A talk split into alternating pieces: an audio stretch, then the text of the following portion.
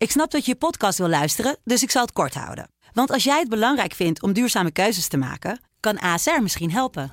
Nou hoor ik je denken, hoe dan? Nou, bijvoorbeeld bij het duurzaam herstellen van schade. Of de premies die we beleggen volgens ons duurzaam beleggingsbeleid. Dat bepaalt waar we wel en juist niet in investeren. Wil je meer weten over welke duurzame keuzes ASR maakt? Ga dan naar asr.nl/slash duurzame keuzes. ASR doet het. Zo, dan kan je nu lekker naar je podcast luisteren.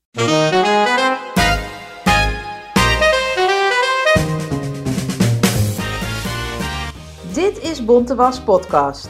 Uw favoriete wasprogramma over mediamissers en opstekers. Ik ben Wansi Muller. En ik ben Zoe Papa Economo.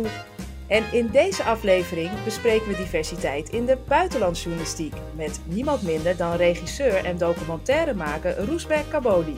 Hij is oud nieuwsuurverslaggever en sinds een jaar werkzaam als maker regisseur voor de VPRO. Uh, Roesbek, we zijn heel blij dat je er bent. Welkom. Dank jullie wel. Ik ben ook heel blij dat ik bij jullie mag uh, aanschuiven. Ja, en helaas wel weer wat minder gezellig. We hadden in de studio afgesproken, maar ja, dat ging dus weer natuurlijk niet door vanwege de aangescherpte maatregelen. Dus uh, we nemen weer op op afstand. Maar fijn dat je er uh, via de laptop bij bent.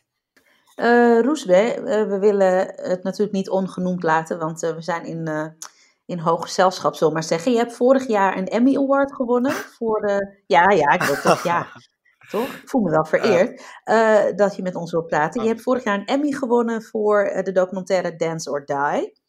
En uh, je hebt al heel vaak verteld hè, over die documentaire, maar wij zijn benieuwd als je in het kort nog eventjes zou kunnen vertellen hoe die documentaire symbool staat voor hoe jij werkt als buitenlandsjournalist. Dankjewel voor je mooie woorden. Um, ik heb jaren voor uh, Nieuwsuur uh, verslaggeving gedaan in het Midden-Oosten en Noord-Afrika. En ik werd altijd een beetje gefrustreerd dat we altijd, als we in Syrië waren bijvoorbeeld, dat we deskundigen uh, gingen interviewen en een paar bebaarde mannen die op een aantal andere bebaarde mannen aan het schieten waren, terwijl de ene groep riep Allah Akbar en de andere groep terugriep Allah Akbar. En dat werd het beeld die wij uh, heel erg gechargeerd gezegd uh, de kijker zeg maar in Nederland van de situatie in Syrië kreeg.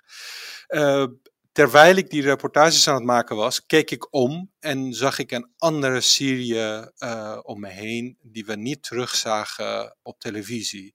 Dat was een Syrië van gewone Syriërs die bezig waren met hun dagelijkse leven. Daarom heb ik besloten om de mensen van Syrië een gezicht te geven en um, op zoek naar een kunstenaar uh, of een uh, sportman of vrouw uh, ben ik in contact gekomen met de danser van mijn film. En ik heb hem geportretteerd. En via hem heb ik geprobeerd om het verhaal van de oorlog te vertellen. Dus dat is wat ik afgelopen laatste jaren, vooral bij Nieuwsuur, heb geprobeerd om te doen. Mijn verhalen gingen over de oorlog, maar ik liet niet zozeer de oorlog zien, maar met de, uh, de mensen achter de oorlog. Ik vind dat echt wat je net zei van en, en toen keek ik om. Dat vind, ik, dat vind ik echt heel mooi gezegd. Want dat is soms wel, denk ik, wat veel mensen, zeker als het om oorlogsjournalistiek, maar ook om buitenlandsjournalistiek gaat. Het is vaak best wel abstract en het gaat heel vaak over politieke, uh, politiek of dus oorlog. En het is, het, is, het, is, het is zoiets breeds. Wat versta jij nou onder buitenlandsjournalistiek? En, en hoe wordt dat ingevuld, ook vooral op Nederlandse redacties? Nou, hoe ik buitenland zie is het verhalen uh, vertellen van mensen die wij uh, niet kennen. Uh, verhalen van mensen overbrengen. Een oorlog tegenwoordig, of het in Azerbeidzjan, in Armenië of in Syrië of in Irak of Libië uh, zich afspeelt. Ja, ze lijken allemaal voor de kijker op elkaar. Een greppel is een greppel. Maar wanneer het om mensen gaat, mensen achter de oorlog, dan komt die verhalen binnen. En dat is wat ik als persoon, als journalist en als filmmaker zou willen doen. Uh, en dat is uh, ook wat ik heb gedaan, denk ik. Um, op de redacties, het is natuurlijk heel divers. Uh, over welke redactie uh, heb je het? Als het om Telegraaf gaat, dan, of heel veel media, dan heb je het heel vaak over de Nederlandse link. Men gaat heel vaak op zoek naar de ene Nederlandse minister, oud-minister van Defensie, die dan in Irak een VN-gezant is geworden. En als er iets in Irak gebeurt, dan denkt men, oh, laten we haar even opbellen. Of de enige Irakese Nederlander die we kennen. Dat is een hele uh, nou, een soort automatisme die ontstaan is in de media, um, die uh, volgens mij ons belemmert om de mensen uit die gebieden waar de oorlogen ontstaan zijn, waar, de, waar, waar, we over berichten, zeg maar, te ontmoeten. We willen eigenlijk begrijpen wat in Irak gebeurt, maar we gaan op zoek naar de enige Nederlandse Irakees. Uh, die zijn hele leven in uh, Den Haag heeft gewoond. Uh, ik zeg maar wat. Maar is het niet ook een beetje begrijpelijk dat je als Nederlandse redactie denkt: ja, maar ik wil wel een Nederlandse link hebben, want er zijn Nederlandse kijkers? Of, of lezers? Nou, nee, nee want um, het, voor mij is dat niet begrijpelijk. Kijk, als je in Nederland, waar je ook woont in Nederland, gemiddeld 2,5 uurtje, 3 uurtjes, 3,5 uur rijdt, dan ben je al in het buitenland. Nederland is een heel klein land. En buitenland is super dichtbij. En eh, dat wij de hele tijd gefocust en gefixeerd, bijna geobsedeerd zijn met onszelf, dat verbaast mij enorm. Ik als kijker wil ook begrijpen wat de gewone Irakees die zijn hele leven, haar hele leven daar heeft gewoond, uh, meemaakt. Dus uh, de neiging dat we alles door onze eigen bril willen zien, vind ik een beetje krampachtig. En dat heb ik en uh, natuurlijk heel veel andere Nederlandse journalisten geprobeerd om te doorbreken. Ja, ik denk dat we wel kunnen stellen dat, dat je bij deze hebt aangegeven wat je geen goede buitenlandsjournalistiek vindt. En uh, mag ik dan concluderen dat je zegt, goede buitenlandsjournalistiek is dat je dus het verhaal van de mensen daar ter plaatse laat horen? Of laat zien? Ja, ja, en perspectieven laten zien. En ook alleen um, verre buitenlanden, niet alleen in uitzonderingssituaties laten zien. Ik denk dat vrede net voor de oorlog veel meer uh, vertelt over de oorlog die gaat komen dan de beelden van de oorlog zelf. Als we mensen willen begrijpen, dan moeten we hun in gewone omgeving en uh, in, in gewone situatie laten zien. Maar hoe moeilijk is dat om dat voor elkaar te krijgen op een redactie? Nou, journalistiek is geen makkelijk uh, vak, zeg maar. Dus je moet uh, sowieso je hart, uh, je best voor doen om verhalen rond te krijgen. En dat geldt ook voor buitenlandse journalistiek. Als je dat wil, dan kun je dat voor elkaar krijgen. Um, het probleem is het vertrekpunt. Als je vertrekpunt is dat je op zoek bent naar jezelf en je eigen zelfbeeld bevestigd krijgen, dan krijg je uiteraard allemaal verhalen met een Nederlandse invalshoek. Maar als je accepteert bij jezelf dat je naar een land gaat waar misschien andere uh, situaties gelden en daar ben je op, uh, oprecht nieuwsgierig naar, dan krijg je dat soort verhalen ook voor je camera. Heb daar, daar wel eens discussies over gehad? Dat je dus, wat Zoe ook al heel vaak heeft aangegeven en ook volgens mij in, in haar boek heel erg terugkomt, dat je uh, inderdaad, als je tegenover een eindredacteur of hoofdredacteur staat die niet begrijpt dat dat verhaal vanuit daar belangrijk is, dat het dus ook niet lukt om dat verhaal te vertellen. Nee, dat is absoluut zo. Je hebt altijd managers nodig uh, die je begrijpen. En met managers bedoel ik eindredacteuren, redactiechefen, chef buitenland ze moeten dezelfde mindset hebben. En als jij uh, met een nieuw idee komt en uh, buitengewoon interessant invalshoek, maar um, er een eindredacteur is die vraagt van, nou, spreekt die danser van jou wel een beetje Nederlands? Ja, dan, uh, dan ben je heel snel uitgepraat. Dan krijg je ook je onderwerp niet door en dan kun je ook niet op reis om dat verhaal te maken. En dat is het probleem, want heel vaak uh, hoofdredacteuren afgelopen jaren hebben een hele leuke nieuwe hobby gevonden. En dat is diversiteit. en wat ze doen is, er wordt een uh, project bedacht uh, en uh, iemand gaat het dan op zich nemen. Een dossier-eigenaar wordt aangewezen en dossier-eigenaar gaat op zoek naar een paar mensen. Die gaat een paar mensen vinden die het meest op hemzelf lijken, helaas, heel vaak. En diegene komt op de redactie met een half jaar contract, een beetje onzeker, misschien niet heel veel, heel ervaren. Wordt hij terug, ik bedoel, hij kan met meest briljante ideeën komen, maar als de managers hem niet begrijpen en toch een enorm een ander kijk hebben en hem, niet, hem of haar niet zien als iemand met een meerwaarde, dan uh, kan diegene niet uitblinken. Dus dat is een gigantisch groot probleem uh, op het Mediapark, uh, voor zover ik kan zien. Maar Roesbe, ik wil toch echt, want dat zeg ik met hoog respect. Maar, jij loopt hier al zo lang in mee. En um, hoe, hoe hou je dat vol? En als ik daar even nog iets, iets ook over zelf mag, over bij mag vertellen, is nou ja, precies wat jij zegt over bijvoorbeeld die Nederlandse blik. Als het over Griekenland gaat, om dan maar even voorbij wat meer voor de hand liggend voorbeeld te nemen, dan zie je het liefst altijd de, de visser die ergens zweeft, in, uh, lekker ligt in een boot. Want dat is ons beeld van Griekenland, want daar gaan we op vakantie. Maar ik heb zelf natuurlijk uh, ook Arabisch gestudeerd en um, uh, ik ben veel ook bijvoorbeeld in Cairo geweest rondom de Arabische lente. Nou, wat je hierop in de Nederlandse verslaggeving zag, dat is tot mijlen ver af van wat, je daar, wat er daar pla plaatsvond. Ik kan niet eens beginnen met uit te leggen hoe verschillend dat is. En uh, jij beweegt je al heel lang voort, ook, ook natuurlijk vooral in het Midden-Oosten, wat een, wat een heel uh, divers gebied natuurlijk ook is. Hoe, hoe heb jij ja, hoe hou je dat dan toch vol? Want jij zit natuurlijk toch ook soms in die discussies en in die verschillende perspectieven die jij wil laten zien. En uh, nou ja, ik ga het nu voor de derde keer zeggen, maar hoe hou je dat vol? Ik vind dat gewoon bewonderenswaardig. nou, uh, nou, dankjewel. Uh, ik heb sowieso een dikke hout. En dat uh, heeft uh, iedere journalist nodig. Je moet niet van suiker zijn als je uh, nou ja, op een redactie wil werken. Ik moet ook jou een beetje, heel klein beetje nuanceren. Natuurlijk, ik heb ook in Egypte gewoond rondom die tijd, na de revolutie. en ik heb tegelijkertijd gewerkt, ook voor de Nederlandse media. Het is natuurlijk niet zo zwart-wit. Er zijn ook heel veel journalisten die goede, genuanceerde verhalen maken. Eens. Maar we hebben het over uitzond of over mensen die het niet goed doen. Nou, um, Um, kijk, een gigantisch groot probleem uh, in de Nederlandse media is op dit moment dat er bezuinigingen zijn, dat er weinig budget is om specialisten, mensen bijvoorbeeld die de talen spreken, aan te nemen. Wat je gaat krijgen is dat iemand in de ochtend de boeren in Groningen opbelt en in de middag uh, iemand moet produceren in uh, Cairo voor de verslaggever die niet zo vaak in Egypte is geweest of bij een paar incidenten daarheen is gestuurd.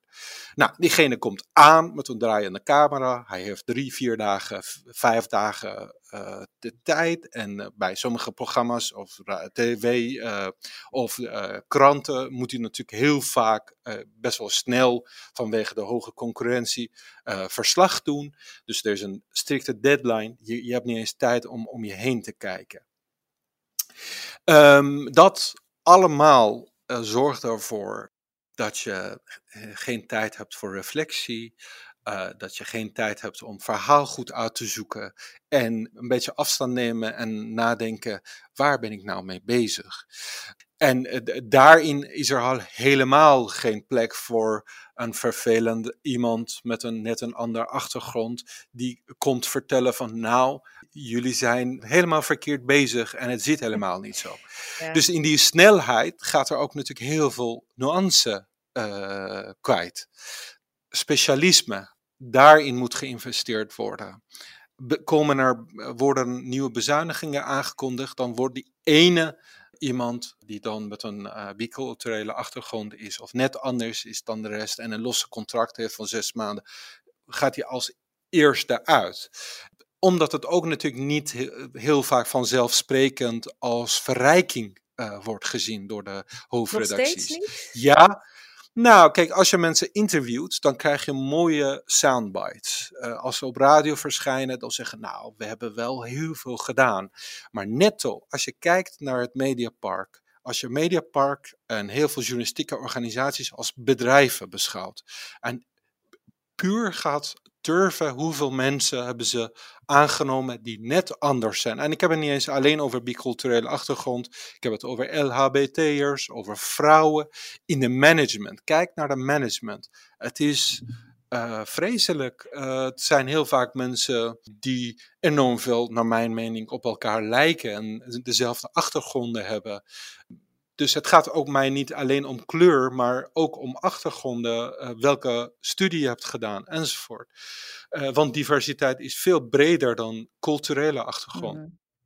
En um, nou ja, op een of andere manier komt het Mediapark uh, en heel veel journalistieke organisaties komen daarmee weg. Want stel dat er een bedrijf is die keer op keer uh, dingen aankondigt of een overheidsorganisatie. Journalisten zullen, zullen die bedrijf, dat bedrijf niet met rust laten. Als Shell de hele tijd belooft, nou, dit of dat ga ik verbeteren.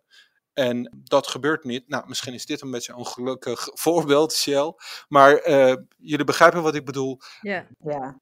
De, de journalisten zijn veel minder kritisch over zichzelf dan als het om andere uh, organisaties buiten hen omgaat.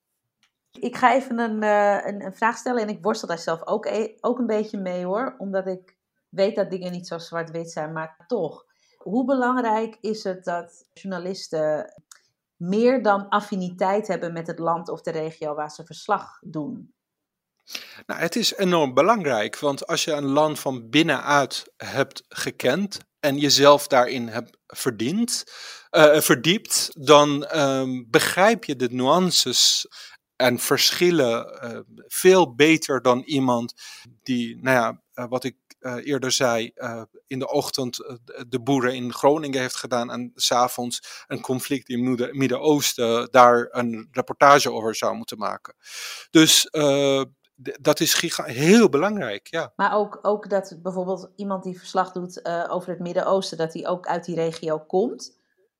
Nou, dat weet ik niet. Uh, niet per se, want afstand tussen Afghanistan en uh, Syrië, Damascus, is veel groter dan afstand tussen Amsterdam en Rome.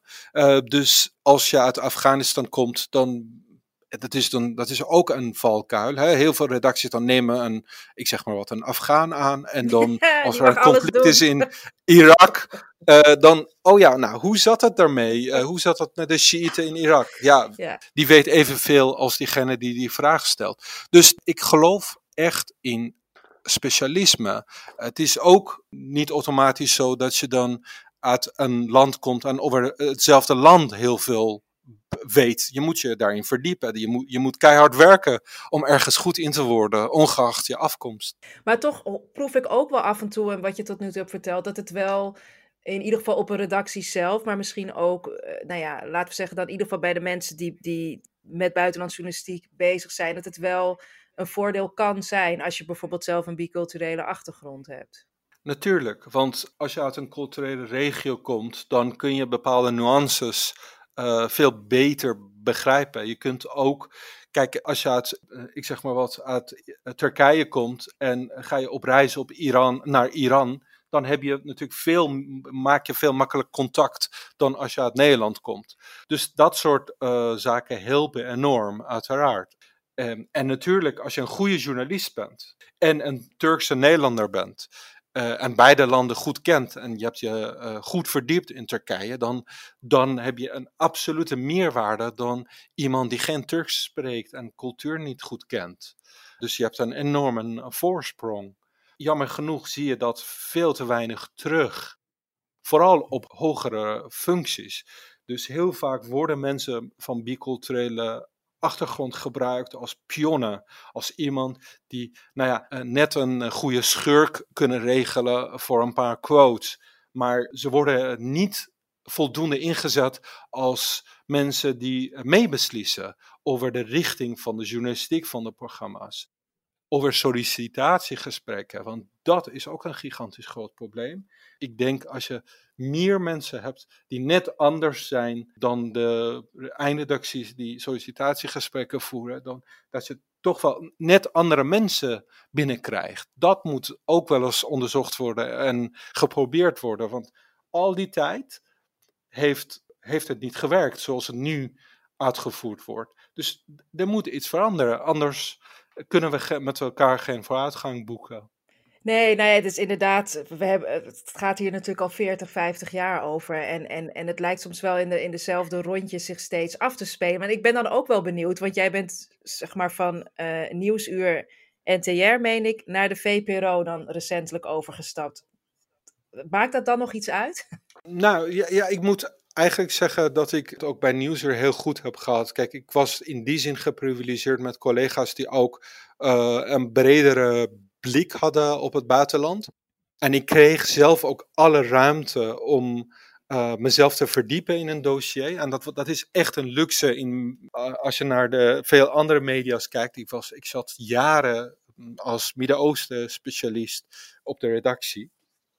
En ik deed werkelijk niets anders dan dat. Maar goed, soort van journalistiek die ik bedrijf bij de VPRO is natuurlijk heel anders. Bij Nieuwsuur was ik, uh, het is een actualiteitenprogramma en ging heel vaak op harde nieuws. In mijn geval maakte ik heel veel achtergrondverhalen die een beetje een grensgebied waren tussen documentaire en journalistieke reportages. En bij de VPRO werk ik nu bij afdeling reisseries. En wat ik maak kan gezien worden als slow journalism. Dus ik heb veel meer tijd om mezelf te verdiepen in een land waar ik naartoe reis. Ik heb veel meer tijd om contacten te maken, verhalen van binnenuit, uh, van mensen vertellen uh, uit die landen. En ik heb veel meer tijd om iets moois van te maken qua beeld en in montage enzovoort. Dus, uh, en ik was na 13 jaar bezig zijn dag in dag uit met nieuws. Ik was klaar met, uh, met harde journalistiek. En ook met de genre. Maar wat ik wel interessant vind nu is, jij zegt dan, nou inderdaad, dat heet dan slow journalism. Maar dan denk ik, dat zou toch gewoon journalistiek moeten zijn. Wat hebben we nou toch de hele tijd aan dat nieuwsgehakketak? Ik word er soms wel eens moedeloos van hoor. Dan denk ik, wat hebben we er nou aan? Aan al dat nieuws de hele tijd. Ik, ik moet je eerlijk bekennen, ik heb jaren natuurlijk voor een nieuwsorganisatie gewerkt. Uh, en ik bedoel, als journalist vind je nieuws natuurlijk heel interessant. Alleen uh, merk ik aan mezelf dat ik uh, sinds ik weg ben en ik nieuws minuut voor minuut niet meer hoef te volgen, heb ik enorm veel rust en heb ik uh, ik heb ook veel meer tijd om mezelf te verdiepen in, in onderwerpen. Dus één keer per week met een prachtig long read, zeg maar, vermaak ik me veel meer en begrijp ik ook veel meer van ingewikkelde zaken dan um, nou ja, elke keer teletext checken en ehm, berichten die binnenkomen via ANP en zo door te nemen. Uiteraard, en dan toch nog even, hè, want kijk, VPRO is natuurlijk een, uh, die staat ook inderdaad bekend om zijn reisdocumentaires. Dan willen we het je natuurlijk, we willen het je niet extreem laten Het hoeft niet per se over de VPRO zelf te gaan. Maar laat ik in algemene zin wel stellen dat ik mijzelf altijd wel opvalt dat alle reisdocumentaires in Nederland of series of wat het ook is, daar worden bijna sowieso allemaal gepresenteerd door mannen, één. En Floortje Dessing. En Floortje Erika. Terpstra mocht ook nog. Oh ja, en Erika Terpstra. Uh, het zijn meestal niet mensen die zelf uh, misschien een geschiedenis of, of roots hebben in, in de landen zelf. En ja, laat ik Sinan Chan aanhalen, die omschreef het in, in het boek wat ik natuurlijk met Anne Brecht heb geschreven. Die omschreef het als de blanke heer gaat ergens zich verwonderen over de exotische medemens. Nou, stel ik het scherp, dat weet ik wel, er is wel wat veranderd, want tegenwoordig spreekt de blanke heer soms in ieder geval wel de taal van het land. Dat is natuurlijk vooruitgang. Maar ik erger me daar wel aan. Dat wou ik toch even in de groep gooien. nou, dat heb je goed gedaan. Uh, kijk, ik ben niet voor niets overgestapt naar de VPRO, dus daar gaan we verandering aan brengen. En daar wordt aan gewerkt, achter de schermen. Ik kan daar heel weinig over uh, kwijt. Maar um, je zult veel meer diversiteit zien. En ik moet ook daarbij zeggen van in dit geval het voorbeeld van Sinan niet ingaat, omdat het natuurlijk heel vaak om, uh, nou ja, toevallig gaat het om, om mannen, maar ook, het is natuurlijk ook over vrouwen gegaan, um, die ook wel echt als uh, lokale mensen in die landen hebben gewoond, de talen spreken, familiaire banden hebben met mensen uh, die dan in die landen wonen. Denk aan Thomas Erdbrink, denk aan Ruben Terlouw, die jaren in hè, China heeft gewoond en daar komt en de talen spreekt. Maar ik begrijp wat je bedoelt. Uh, ja, nog even, ter, Sinan bedoelde dit meer over een bekende oud-politicus die dan had besloten dat hij de Arabische lente in kaart moest brengen in het Midden-Oosten, maar echt totaal kaas had gegeten van die hele regio. Kijk, wat hij daar eh, in ons boek mee bedoelde en waar wij het ook uh, uh, hebben aangehaald, dat, dat gaat wel om een, om een algemene neiging. Wat niet voor alle documentairemakers geldt natuurlijk die naar die gebieden gaan. Maar dat het, het, het wel heel erg zit. Het zit hem ook in die verwondering. En ja, in alle eerlijkheid moet ik wel eerlijk zeggen dat ik dat zelf meer heb bij Ruben Terlouw dan bij Thomas Erdbrink. Want die, die woont daar echt al heel erg lang en is getrouwd met een Iraanse. ik, ik heb met plezier ook wel naar zijn reisdocumentaires. Het gaat me niet specifiek om hem, maar ik proef het toch wel vaak. Het is heel erg van, oh, wat is het toch eigenlijk allemaal apart hier? Goh, wat grappig of zo. Of goh, ja, die, die verwondering. En dan doet, vind ik dat bij Ruben Terlouw echt alweer stukken minder dan, dan dat je dat toch op andere plekken wel ziet. Ja, maar, ja, maar kijk, ik zie dat niet zo, want ik ken natuurlijk, uh, ik bedoel, het lijkt nu alsof ik mijn eigen omroep nu aan het verdedigen ben, maar ik, ik ken Ruben en ik werk nu uh, ook met Ruben samen. Jij hebt het over een orientalistische blik, zeg maar, othering, en dat je dan mensen uit verschillende landen als soort van exotische wezens ziet. Dat zie ik bij hem absoluut niet, eerlijk gezegd. Maar goed, het bredere verhaal begrijp ik wel. Dat zie ik vaak in buitenlandreportages. En je merkt dan een gigantisch groot verschil als je bijvoorbeeld One World leest. En hoe zij, hoe mooi zij uh, over verschillende uh, Afrikaanse landen berichten. En als je dat vergelijkt met andere media, dat is gewoon voelbaar en merkbaar wat wij met z'n allen moeten proberen, de makers, om verhalen van meer perspectieven te vertellen.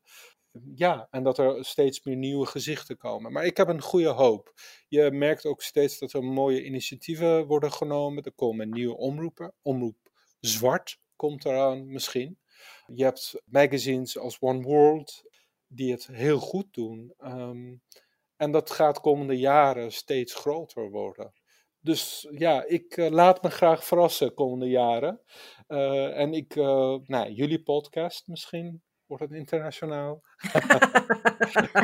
We gaan op reis, One Speaker into existence. Ja. ja. nou ja, we komen straks denk ik in het Blinde Vlekken kwartet ook nog wel even terug op die verwondering en het uh, exotisme, uh, denk ik. En, en ook over terug op het continent Afrika. Want het is tijd voor een spelletje.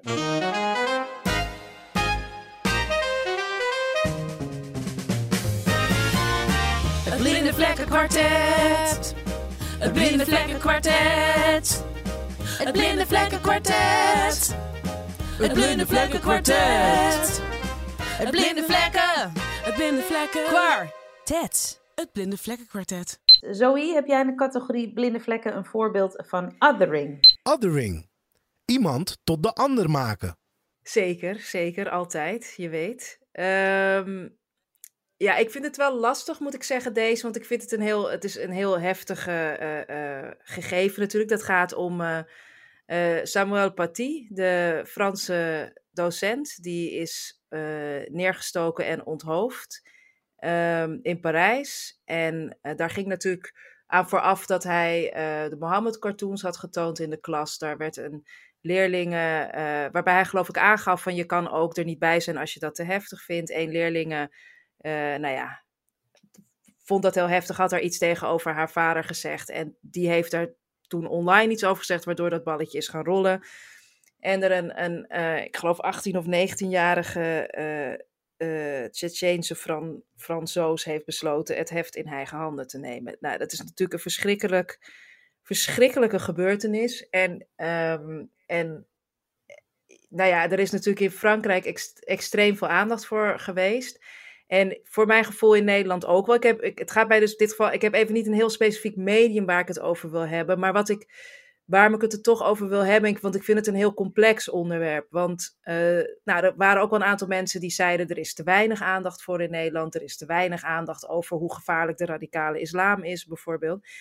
Um, wat ik er heel erg moeilijk aan vind, en ik ben heel benieuwd hoe jullie dat ook zien, maar is. Uh, waarom ik het ook onder de categorie othering heb gezegd, is ik heb het gevoel dat we zowel wat er, de, de, heftigheid van wat daar gebeurd is, als ook wat dit weer betekent voor hoe mensen naar de islam en naar moslims kijken, dat we dat helemaal geen recht meer kunnen doen bijna in onze berichtgeving, omdat het zo gepolitiseerd is, waar we nog altijd wel in staat zijn als het om extreem rechts gaat, dus neem een voorbeeld als Breivik of wat er in Christchurch is gebeurd, zijn we wel goed in staat, vind ik, om uh, te zien dat dat niet voor alle uh, rechtsdenkende mensen gaat. En daar hebben we het dan ook helemaal niet op die manier over. Maar op het moment dat het over een, een aanslag gaat die islamitisch gemotiveerd is, en uiteindelijk zo'n jongen is natuurlijk, daar is niets niet helemaal goed, want anders doe je zoiets natuurlijk niet.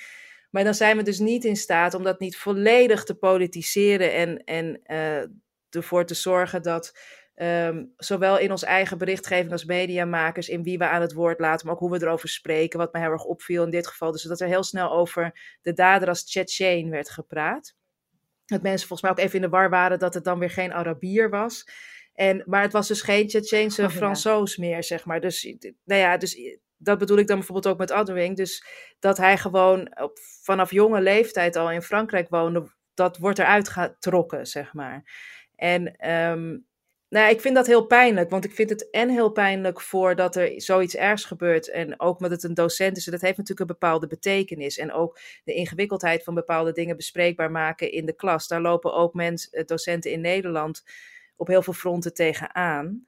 Um, maar doordat het islam gerelateerd is, kunnen we. Eh, ik heb, het idee dat we helemaal niet meer in staat zijn om daar aandacht aan te besteden. Maar ik ben heel benieuwd uh, hoe jullie dat hebben ervaren.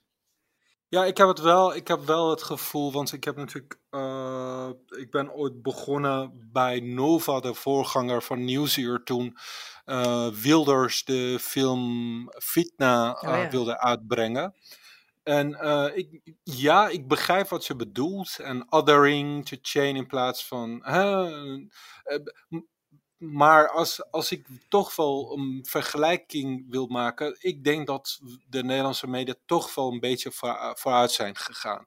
Tegenwoordig zijn de reacties ja, soms te hysterisch, maar in vergelijking met toen veel minder hysterisch. Dus ik, ik zie ook wel lichtpuntjes. Ik ook eh, hoor. Ik, ik zie, En ik denk dat er toch de situatie ooit gaat veranderen als we een Tsjetsjeense Nederlander hebben werken bijvoorbeeld op de redactie van NOS Journaal of uh, RTL Nieuws. Die gaat aan de bel trekken van hè, hoezo? Ik heb het ook heel vaak bij Nieuwsuur ge uh, gedaan en bij Nova. Als een collega had het over die Turk die bij ons in de uitzending was. Ik heb uh, gezegd, ho ho hoezo die Turk? Het, het gaat om een Turkse Nederlander. Het was uiteraard een verspreking en ik ben die vervelende persoon die dan diegene daarop aanspreekt. Maar uh, soms is dat nodig. Soms moet je ook als journalist, nou ja, een beetje een vervelende vragensteller zijn binnen je eigen redactie. Nou ja, om nog even heel kort aan te haken op uh, wat jullie net gezegd hebben. Ik las afgelopen week de column van Johan Frets in het Parool. En die ging over iets wat ik denk dat ook wel speelt bij journalisten. Dat er een spagaat op links is, omdat er natuurlijk een heleboel links georiënteerde mensen zijn die vinden dat het uh, uiteraard verwerpelijk is wat er is gebeurd, maar heel goed snappen hoe gevaarlijk het is om alle moslims over één kam te scheren en je daar dus uit te spreken over islamitisch geïnspireerde uh, uh, misda misdaden. En daardoor blijven ze stil, waardoor dat hele podium gepakt wordt door rechtse mensen. En dat is heel gevaarlijk. Uh, en hij, ja, hij heeft het dus eigenlijk, ja, nou ja, het is een interessante column. Ik, doe, kan, ik ga hem niet helemaal. We zetten hem in de show notes. maar... Ja, hij staat in de show notes. Ik heb ook gelezen, ja, een hele goede column. En ik denk dat dat ook inderdaad, het gaat ook heel erg over dat, het, dat gepolitiseerde er ook van. En, en ja, we schieten er enorm in een kramp van. Want wat hij ook aangeeft, en daar ben ik het erg mee eens, het is natuurlijk wel een, een, een enorm of een incident wat, waar, waar je aandacht aan wil besteden. Nou ja, goed. We gaan door. Uh, Wansi, heb jij een voorbeeld uh, in de categorie blinde vlekken van onderwerpselectie? Onderwerpselectie. Weinig oog voor verhalen in de samenleving. Uh, ja, ik weet niet of SARS jullie iets zegt. Is het niet een ziekte? Of ook een virus? Ja. ja, dat is inderdaad wel een familie van corona, van COVID-19 dacht ik. Maar het is ook de Special Anti-Robbery Squad in Nigeria. En dat is een speciale politie-eenheid die uh, echt verschrikkelijk gewelddadig uh, mensen aanpakt. Uh, daar gaan mensen in Nigeria al heel lang de straat voor op. En um, ik zag op Instagram stories en zo de hele tijd voorbij komen bij, bij andere mensen. En SARS. En toen dacht ik, ja, het lijkt me een goed idee om een ziekte uit de wereld te helpen. Maar op een gegeven moment begreep ik, volgens mij gaat het daar niet over. En toen ben ik er even ingedoken. En er is, ja, stront aan de knikker is heel oneerbiedig om te zeggen. Maar er is echt iets aan de hand in, uh, in uh, Nigeria. En dan niet in het hele land, maar in, in Lagos en in die regio. Uh, omdat mensen dus protesteren tegen SARS en tegen de regering die zegt dat ze SARS gaan afschaffen, maar ja, blijkbaar dat niet goed genoeg of snel genoeg doen. En toen dacht ik, ik ben wel benieuwd hoe Nederlandse media daarover berichten. Dus ik heb een aantal uh, uh, media naast elkaar gelegd en gekeken of ze er aandacht aan hebben besteed en hoe dan. Dus dit is niet een, een shout-out of een burn naar één uh, specifiek medium, maar even kijken. Trouw heeft bijvoorbeeld drie artikelen hierover geschreven. Het eerste artikel is nogal algemeen, maar het laatste is echt geschreven door de Afrika-redacteur. Uh, en die praat ook met mensen vandaar. Dus ja, dat vond ik wel een, een vond ik wel een plus. De Volkskrant heeft één artikel en daarin worden als bronnen de BBC en Amnesty International aangehaald. Wat mij de indruk geeft dat ze er zelf niet echt in zijn gedoken. Degene die dat stuk heeft geschreven. de NOS, ja, die heeft natuurlijk een veel hogere omloopsnelheid. Die heeft zes artikelen over SARS geschreven, of over de situatie in Nigeria. En de eerste was al op 14 oktober, dus dat is een, een stuk eerder dan, uh, dan dat, uh, dat het bij de andere media verscheen. En nu.nl, die zaten er al op 10 oktober bovenop. Dus echt nog verder daarvoor. En die hebben er drie artikelen over geschreven, waarvan ook artikelen met mensen vandaar. En ik vind het toch wel bijzonder dat, dat er denk ik een heleboel mensen zijn in Nederland die geen idee hebben dat dit speelt. Terwijl het best wel groot is. Naar schatting 60 mensen doodgeschoten door de, door de politie. En dat ja, klinkt best wel als iets waar hier ook aandacht voor zou mogen zijn. En ik snap wel dat het misschien wordt weggedrukt door de Amerikaanse verkiezingen ja. of door coronanieuws. En daar, daarbovenop komt ook het groot probleem van corona. Um, kijk, journalisten op dit moment uh, kunnen uh, niet reizen. Ik heb toevallig een correspondent Nigeria, Nigeria contact mee gehad voor een serie waar ik aan werk, eh, die dan nu in Nederland zit. Er zijn mensen die in Afrika woonden en nu in uh, Nederland zijn. Dus uh, ja. de, de, corona heeft een gigantisch grote invloed gehad op onze buitenlandberichtgeving afgelopen tijd. En um, ik hoop dat het snel voorbij is, want zelfs ik, ik kon ook voor mijn uh, reizen, uh, voor mijn serie zeg maar, niet naar buitenland reizen. Ik zou nu naar zes landen zijn geweest. Uh. Geen enkele van die reizen is doorgegaan. Wow. Da en dat heeft een enorm invloed op uh, wat wij te zien gaan krijgen op televisie komende tijd. Dus de, laten we met z'n allen hopen dat dat snel voorbij is, want dat gaat wel veranderen, denk ik. Ik denk bijvoorbeeld uh, Bram Vermeulen, uh, nou, heel veel Femke van Zijl, heel veel journalisten uh, daar zouden zijn als er geen corona was. Ja. ja, toch wel. Want ik ben, ik ben ook wel nieuwsgierig, Roesbeer, van hoe, komt, hoe wordt er besloten welke regio's de, de meeste aandacht krijgen? Want je, er lijkt wel toch altijd een focus te liggen op bepaalde gebieden iets meer dan andere gebieden. Of, of zie ik dat verkeerd? Nou, kijk, ja, in de journalistiek heb je natuurlijk altijd een nabijheid. Dus Amerika is voor ons belangrijker en dichterbij, uh, uh, ook al ligt het veel verder van ons vandaan.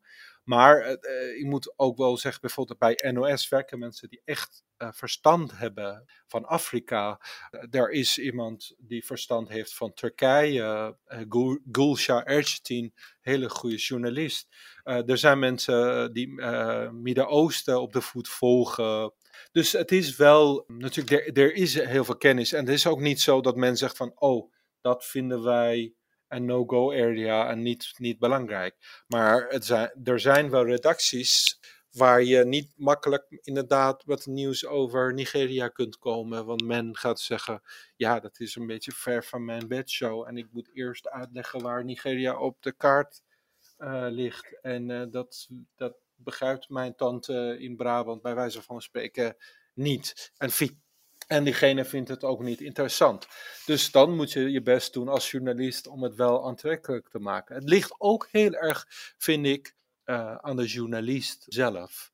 Ik heb uh, laatste jaren, zeg maar, geleerd ook om mijn onderwerpen zo aantrekkelijk mogelijk te pitchen bij de, bij, bij, bij de uh, nou eindredactie, hoofdredactie, om mijn onderwerpen door te krijgen. Want je wil natuurlijk ook als journalist op pad, je wil scoren, je wil mooie verhalen vertellen. Dus als je met een goed idee komt, uh, er is een grote kans dat je het wel doorkrijgt.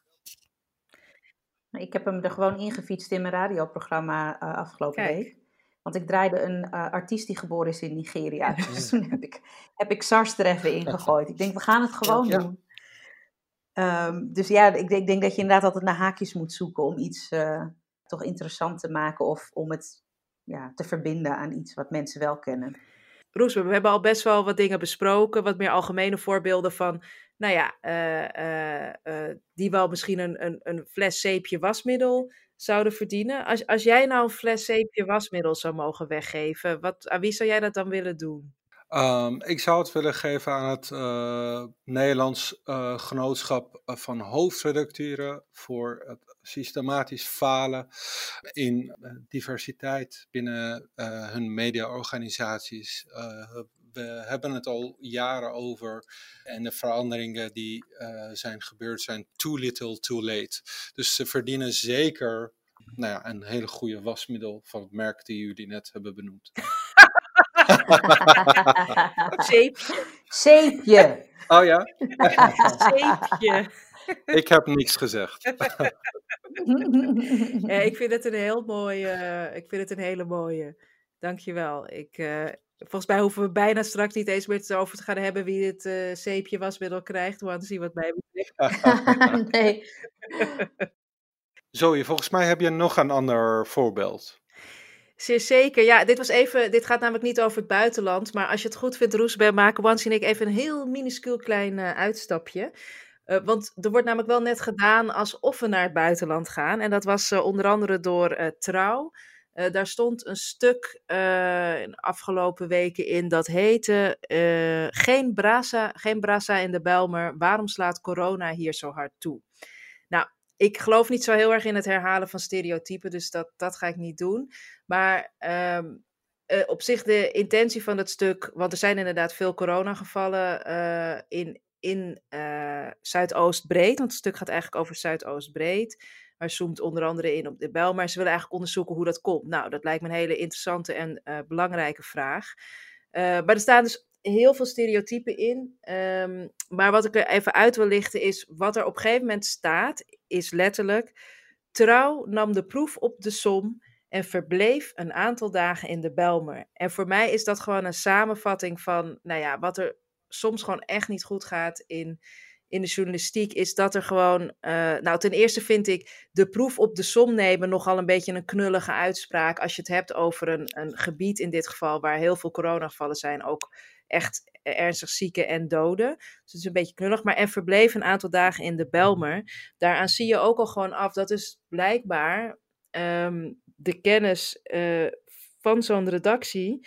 eh, ehm, dat er niemand woont, waarschijnlijk. eh, en dat de kennis Ja. dus ook niet zo heel sterk is. En ik, En het lijkt alsof ze op safari-reis eh, naar Bijlmer zijn Precies. gegaan. En dat is inderdaad eh, heel merkwaardig, vind ik. Ja. ja, ik word daar, ik, Ja. Ik, ja, dan denk ik echt, oh, dit kan gewoon echt anders. En we zijn nu al eh, heel erg lang aan het, in, aan het eh ouwe hoeren. Anders zou ik hier nog eventjes flink eh, eh, o- me op uitleven, maar dat ga ik niet doen. Want want het, er viel jou ook iets op in Zuidoost, toch?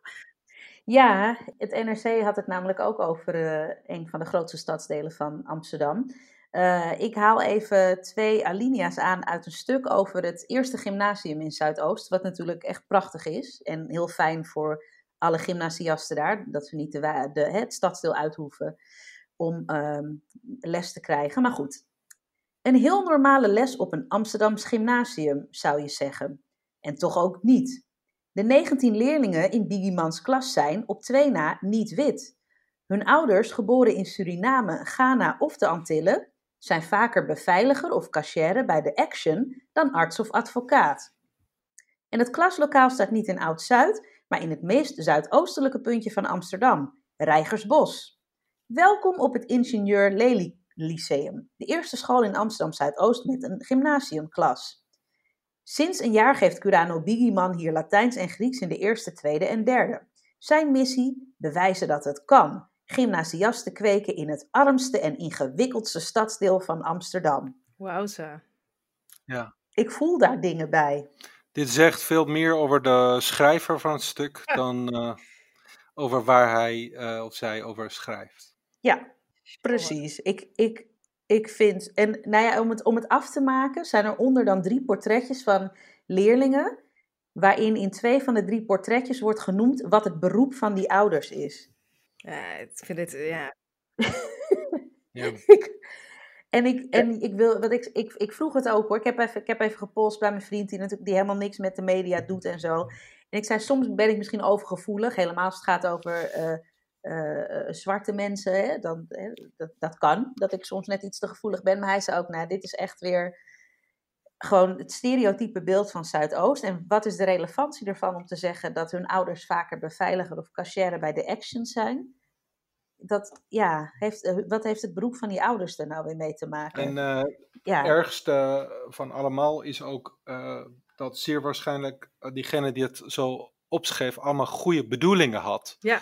Eh, de intenties, daar, daar gaat het niet om. En heel vaak ook discriminerende stukken ehm, zijn niet per definitie negatief. Dit is een, als een positief stuk eh, bedacht en eh, geschreven. Ja. Ja. heel, heel vervelend. Ja. Dat moet veranderen. Eh, ik bedoel, we zijn in 2020 en eh, dit, is, dit kan niet meer. Nee, is echt even, dit was NRC. ja, de vraag is alleen, hoe zeg je dat tegen Nou, bij, bij NRC denk ik, en ook bij Trouw, wat ik gewoon, wat ik wonderlijk vind, is dat ik toch ook denk, er zijn ook meer mensen betrokken bij dit soort stukken dan alleen de verslaggever zelf. En dit, dit moet, hier moet je gewoon alert op zijn. Hier moet je gewoon echt alert op zijn. Ja, ik, ik vind dat ehm, er zijn echt meerdere momenten in zo'n proces dat je hierin, hierbij kan, kan ingrijpen. En kan zorgen dat er echt minder stereotypering plaatsvindt. Kijk, ik zeg het eh, altijd. eh, het, het probleem is, er is werk aan de winkel voor ons allemaal. Mensen die dan net een andere achtergrond hebben. En eh, dat zegt ook wel iets over de Nederlandse journalistiek. We hebben in Nederland helaas nog niet journalistiek. We hebben white journalism. En dat moet veranderen. Want onze samenleving is niet meer 100% white. En dit is daar een schoolvoorbeeld van. Absoluut. Nou, we hebben ons nu wel genoeg opgefokt, hè? Ja, we gaan, we gaan een pluimpje uitdelen. Oh, dat mag ik doen, denk ik. Ja, ga ervoor. Ja, leuk. Ik wil een pluimpje uitdelen aan uh, Natasha Gibbs, journalist en presentator van het radioprogramma uh, Nieuws BV. Ik vind haar een hele goede presentatrice, sterke vrouw. En ik luister heel graag naar haar. Ze stelt uh, scherpe vragen en ze kan mensen heel empathisch interviewen. Uh, en toch blijft ze wel kritisch. Ja, uh, zij verdient van mij een duimpje. Heerlijk. Ik denk ja, dat wij daar heel blij mee zijn, eens. hè, wat? Ja, ja. Ik, Natasja is een oud collega van mij bij Phonics. Ja, zij is, ik vond haar een van de meest journalistiek onderlegde collega's ook. En, en elk onderwerp dat ze aanvloog, deed ze super serieus en super goed. En ik vind inderdaad ook dat ze het nu bij de Nieuwsbv heel goed doet. En ook heel erg uh, de diversiteit opzoekt in de onderwerpen. Ja, en, en de, de hoofdredacteur opgelet, als ze ooit uh, naar deze podcast luisteren. Het is een naam om te noteren, in de gaten te houden komende jaren. Uh, als het gaat om tv-presentatoren uh, in de toekomst, radiopresentatoren. Het is echt een talent. Nou, of gewoon Absoluut. de hoofdredacteur van de NOS, de nieuwe, of gewoon de, de, de nieuwe Shula Rijksman. Ja, ik vind, nee, kijk, Natasja is ook gewoon een fantastische ja, personality. Ik denk dat het dus een ja, dat, zeker. Maar we hebben ook in die topfuncties hebben we dit soort toppers nodig, weet je wel. In die, uh, dit is ook een topfunctie natuurlijk, maar ik bedoel ook in die bestuurlijke niveaus. Ja, ja, de, denk, ja uh, ik denk dat ze daar te veel een journalist voor is, die dan met de voeten in de modder wil uh, zijn. Um, en managementfuncties zijn soms een beetje saai, moet ik eerlijk bekennen. Maar ja, um, ik ben het met je eens. Roesberg, word jij niet binnenkort gewoon ergens hoofdredacteur? Of is dat een ambitie van jou? Om, uh, of, of wil jij ook liever toch met je... No way.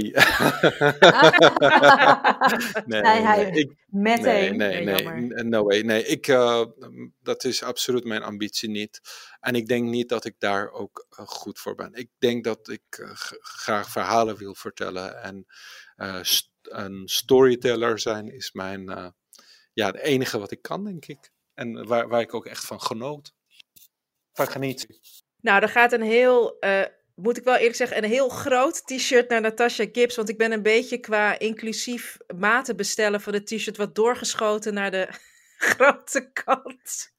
Waardoor we alleen nog maar XL en XXL hebben. Uh, maar Natasha is geweldig en die verdient ook een heel groot Bonte Was podcast t-shirt. Natasha Gibbs, hij komt naar je toe. Ja, en dan hebben we ook nog een uh, fles zeepje wasmiddel te vergeven. de genomineerden daarvoor zijn, nou ja, we hebben het een beetje algemeen gehouden. Hè? De verslaggeving rondom Samuel Paty in Frankrijk. de verslaggeving rondom SARS.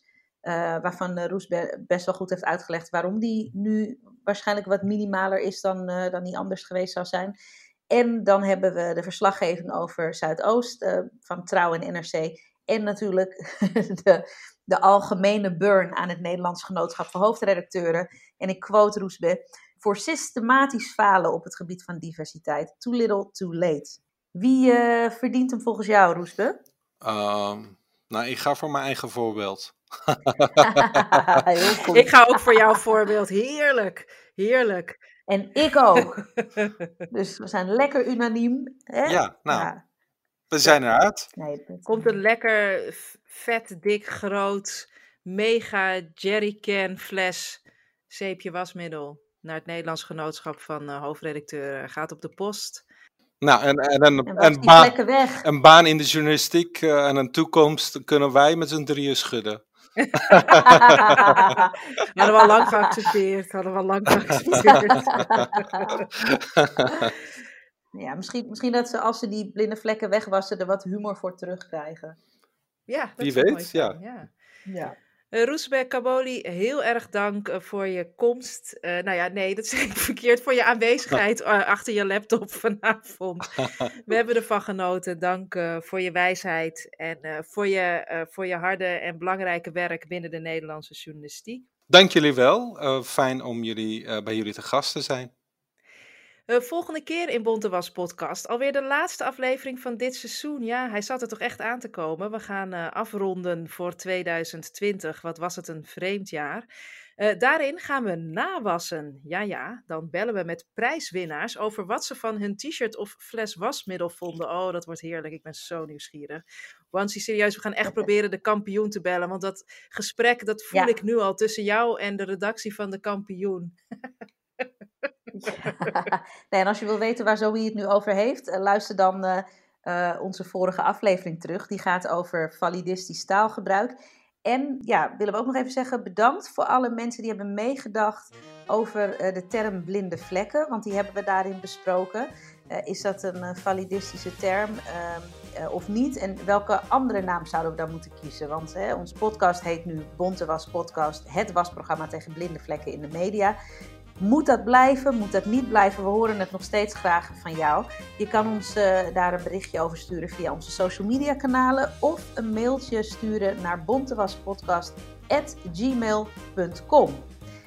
En daarmee zijn we aan het einde gekomen van Bontewas Podcast. Abonneer je op onze podcast via Spotify, Apple Podcast of een andere podcast-app en laat ook een recensie achter. Dat maakt het voor anderen makkelijker om Bontewas Podcast te vinden. Heb je ook voorbeelden van missers of opstekers in de media of wil je meer weten over Bontewas podcast? Ga dan naar www.nieuwwij.nl en volg ons op Twitter via @bontewaspodcast. En we zouden het heel leuk vinden als je ook vriend wordt van onze podcast door eenmalig of vaker te doneren via vriendvandeshow.nl/slash.